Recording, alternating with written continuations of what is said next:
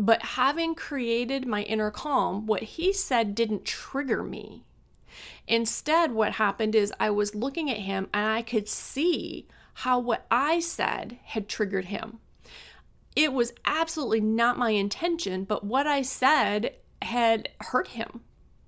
It just it hit some old thought or experience and brought that feeling up for him. And so he lashed back out at me. But because I had developed that inner calm, I was able to look at him and go, I am so sorry that what I said was hurtful to you. It is absolutely not what I meant or intended to happen. Hi, I'm Sandy Fowler, and you're listening to Mighty Parenting, a podcast where we explore parenting in a way that helps us and our kids find more happiness and fosters emotional wellness, even while solving problems with our teens and young adults. We learn through advice and stories from experts and other parents, and I'm so glad you've joined us. So, welcome to Mighty Parenting, where we have real, raw, and relevant talk about raising teens and parenting young adults in today's world. Today's conversation is with, well, it's with me, Sandy Fowler. I am not only the host of the Mighty Parenting podcast, I am also a stress relief coach, a meditation guide, and a speaker. And I help people with stress relief and reclaiming their calm. What I wanted to do today, though, is kind of pull together some of the main ideas that I have found in multiple interviews parents send me questions, and sometimes there's one specific interview that deals with it, but there's also a lot to glean just from having listened to so many experts. We're talking about over 200 experts on Mighty Parenting alone, plus all the people I interviewed in my prior podcast. So let's talk about what you want to know because I get a lot of questions about handling various behaviors in our teens. And I know that as parents, when we see particular behaviors, we feel compelled to fix them because we think that seeing the appropriate behaviors means our child is okay. We believe that they'll have a good life if they just do the right things. And we want our kids to be happy. We want them to have that good life. I totally get that. I have been that parent and can still find myself thinking that way. After interviewing over 400 experts, here's what I know one, happiness is different for everyone. It's not going to be defined the same way for our child as it is for us. And the only way that we can help our kids be happy is to follow their lead and really get curious. Two, we aren't responsible for anyone else's happiness. Now, that's not to say that we don't have any impact on our kids or that we can't help make them unhappy. When we are crabby, when we're being difficult, upset, or triggered, we can definitely make it harder for our kids to be happy, right? But even then, we aren't responsible for how they respond to us. We aren't responsible for their happiness. Three, one of the most effective ways to help our kids be happy is to be happy ourselves. So, those are three things that I have learned from all these experts, and let's dig into those a little bit. So, the first one I said happiness is different for everyone. Our kids may have a very different definition of what it means to be happy. I know in talking to the experts who are out there talking to our teens and our 20 somethings, they're telling us that our kids view the world differently they want some different things. For example, in their work, it is very important to them to have meaningful work. It is very important to them to not have work be the pinnacle of their life. They want it to be more integrated. And that's just one example of what's happening. So, how how can we connect with our kids on this happiness idea?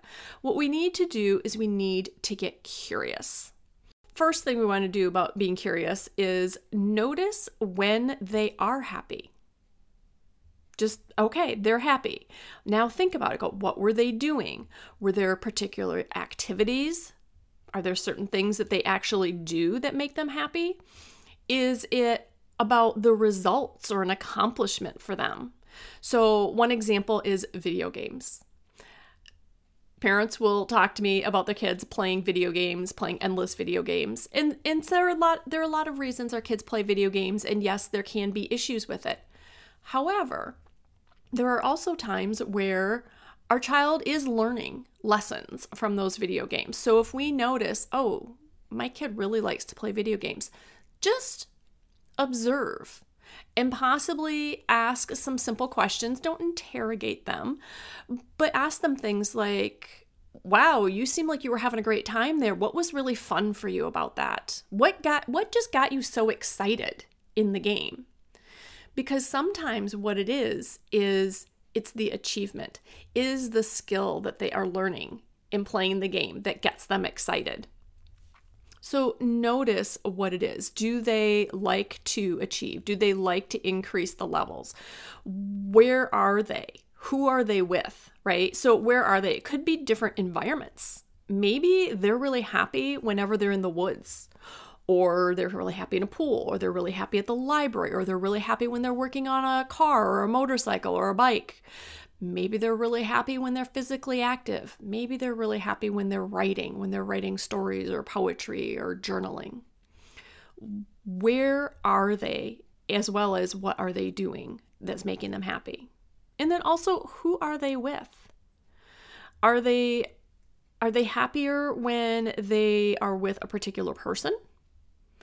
And is it that same person all the time that makes them happier? Or is it just being around people in general or is it something that happens when they're with people or when they're with a particular person? You know, is this the friend who plays tennis with them?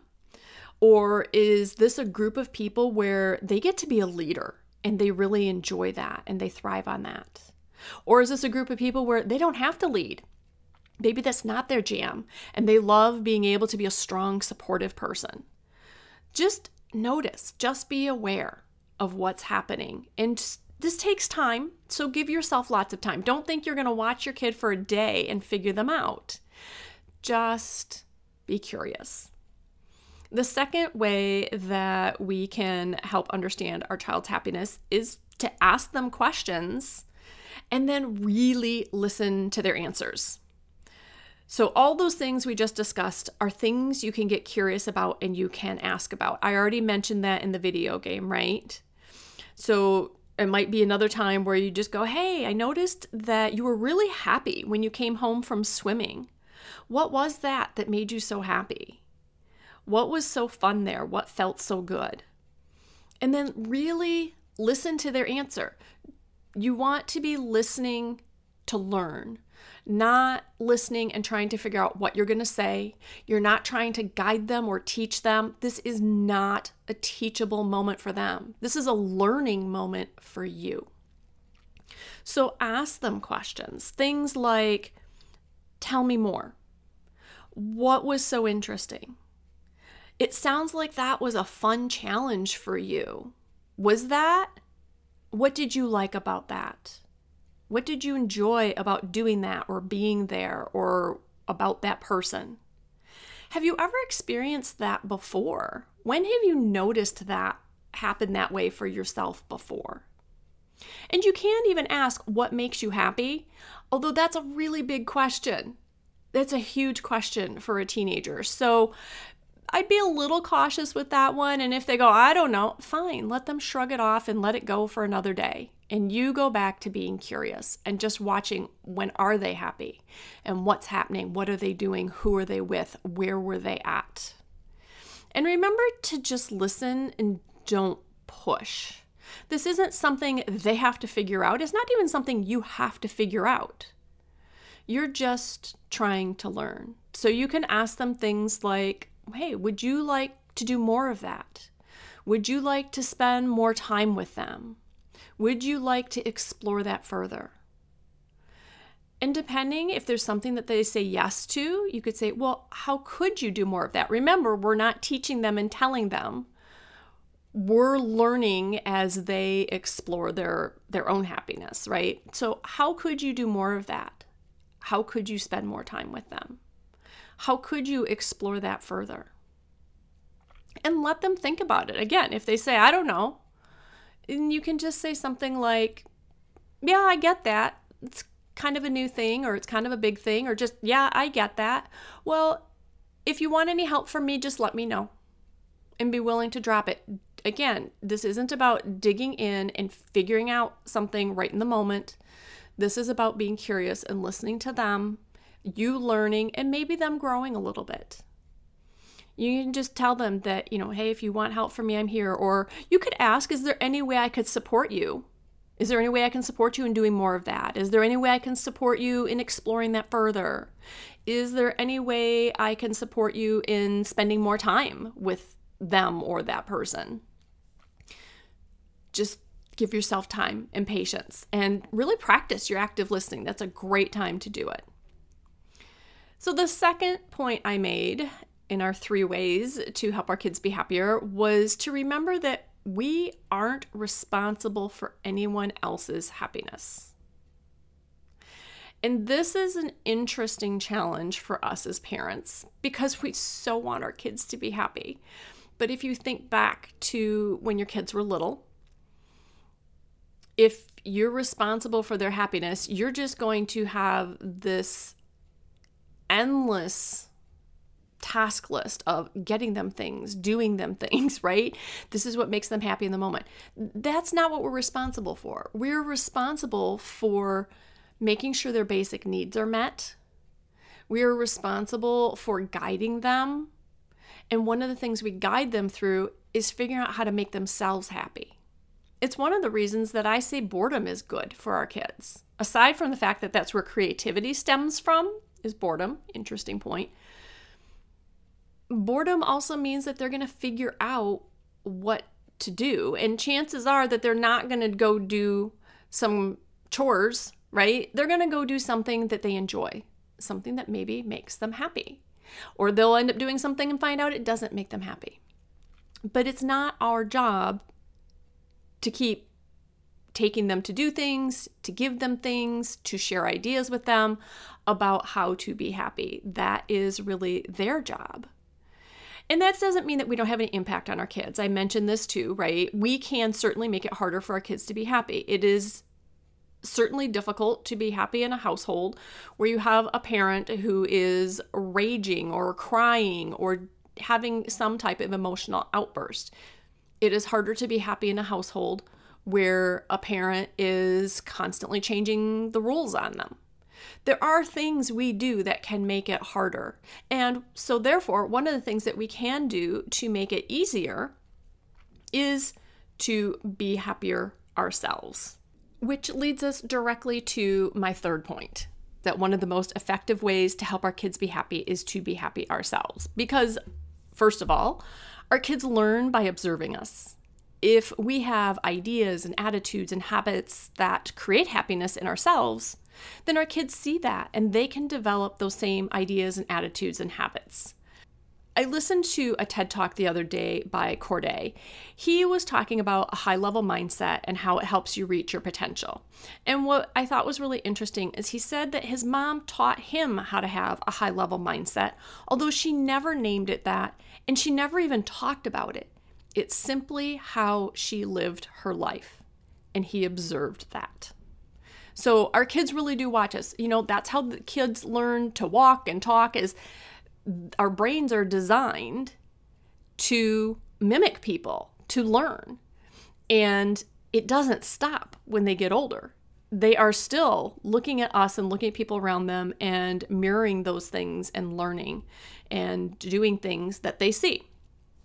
And the second part of this is, as I said earlier, we aren't responsible for our children's happiness. But when we get upset, hurt, angry, or scared when they say or do something, we can react in a way that makes it harder for our kids to be happy. Kim Minch talked a lot about this in episode 232, where she discussed our limiting beliefs and how they can trigger us. And it's something that I work on for myself and with my clients because the more stress that my clients remove from their lives and the more that they reclaim their inner calm, the more peaceful they are. And this makes them less reactive, which feels better for them and also creates an environment which is more conducive to happiness for our kids. The first time I had this experience where I discovered that just being less reactive made a big difference was actually with my husband rather than one of my kids. But at the time, I don't know, we'd been married 29 or 30 years, and we're in the kitchen, and I said something to him, and he said something to me, and it was just one of those little things where you know this like the flow of this conversation because you've had it multiple times over the last 20 some 30 some years. And it, this is not a good flow. This was one of those degenerating flows. But on this day i said something and he said something back to me but having created my inner calm what he said didn't trigger me instead what happened is i was looking at him and i could see how what I said had triggered him. It was absolutely not my intention, but what I said had hurt him. It just it hit some old thought or experience and brought that feeling up for him. And so he lashed back out at me. But because I had developed that inner calm, I was able to look at him and go, I am so sorry that what I said was hurtful to you. It is absolutely not what I meant or intended to happen. And then I could just see him, like you could almost see the thoughts going across his face, or as they move through his mind, you know, his face would change because we'd had this cycle of conversation around certain things all these years. But all these years, I hadn't been calm enough. I had been reactive. So what he said caused me to say something else, which caused him to say something else, and it just spiraled down. Now it was like me making that little tiny change in the conversation spiraled everything up. And he was able to quickly recover from whatever feeling he had. And then we were able to have a really good conversation around that. So, and then after that experience, I noticed similar experiences with my children. When I felt calm and non reactive, they seemed to have more space to experience their emotions and to make choices for themselves around that. And it all just went better. Because the truth is, when it comes down to it, we can only control ourselves. We're only responsible for ourselves in the sense of emotions. I know we do have responsibilities to our kids, but seeing ourselves as responsible for an outcome that we can't control is exhausting and it is stressful. And trying to control our teens undermines our relationship with them. So, when we accept the fact that we only have control over ourselves, it's actually liberating. It's something that relieves stress. And it seems a little counter, counterintuitive when you first think of it because you're like, oh my gosh, I have no control. I, I can't control this child. That means that I can't keep them safe. I can't make sure they have a good life. And while that's technically true, it's also true that once we recognize that, as I said, it is liberating and it actually helps us do more for them in terms of keeping them safe and giving them a good life. And when we take the energy that we were putting into trying to control our teens and redirect it into working on ourselves and supporting ourselves, we can also be happier and less stressed, which allows our kids to be happier and less stressed. And wasn't that the original goal anyway? Thank you for joining me here today. Remember, if you're here and you're listening, you already are a mighty parent. You got this, and I will see you next week. You've been listening to Mighty Parenting with Sandy Fowler, the stress relief coach and meditation guide. You can learn more about working with Sandy at reclaimingcalm.com. Mighty parents, thank you for joining me for this episode of the Mighty Parenting Podcast. If you're ready for more, visit mightyparenting.com where you can get your free email series, How to Talk to Your Teen, with tips for communicating with your teen in a way that builds connection and communication. And of course, remember to share the podcast with another parent to support them on their parenting journey.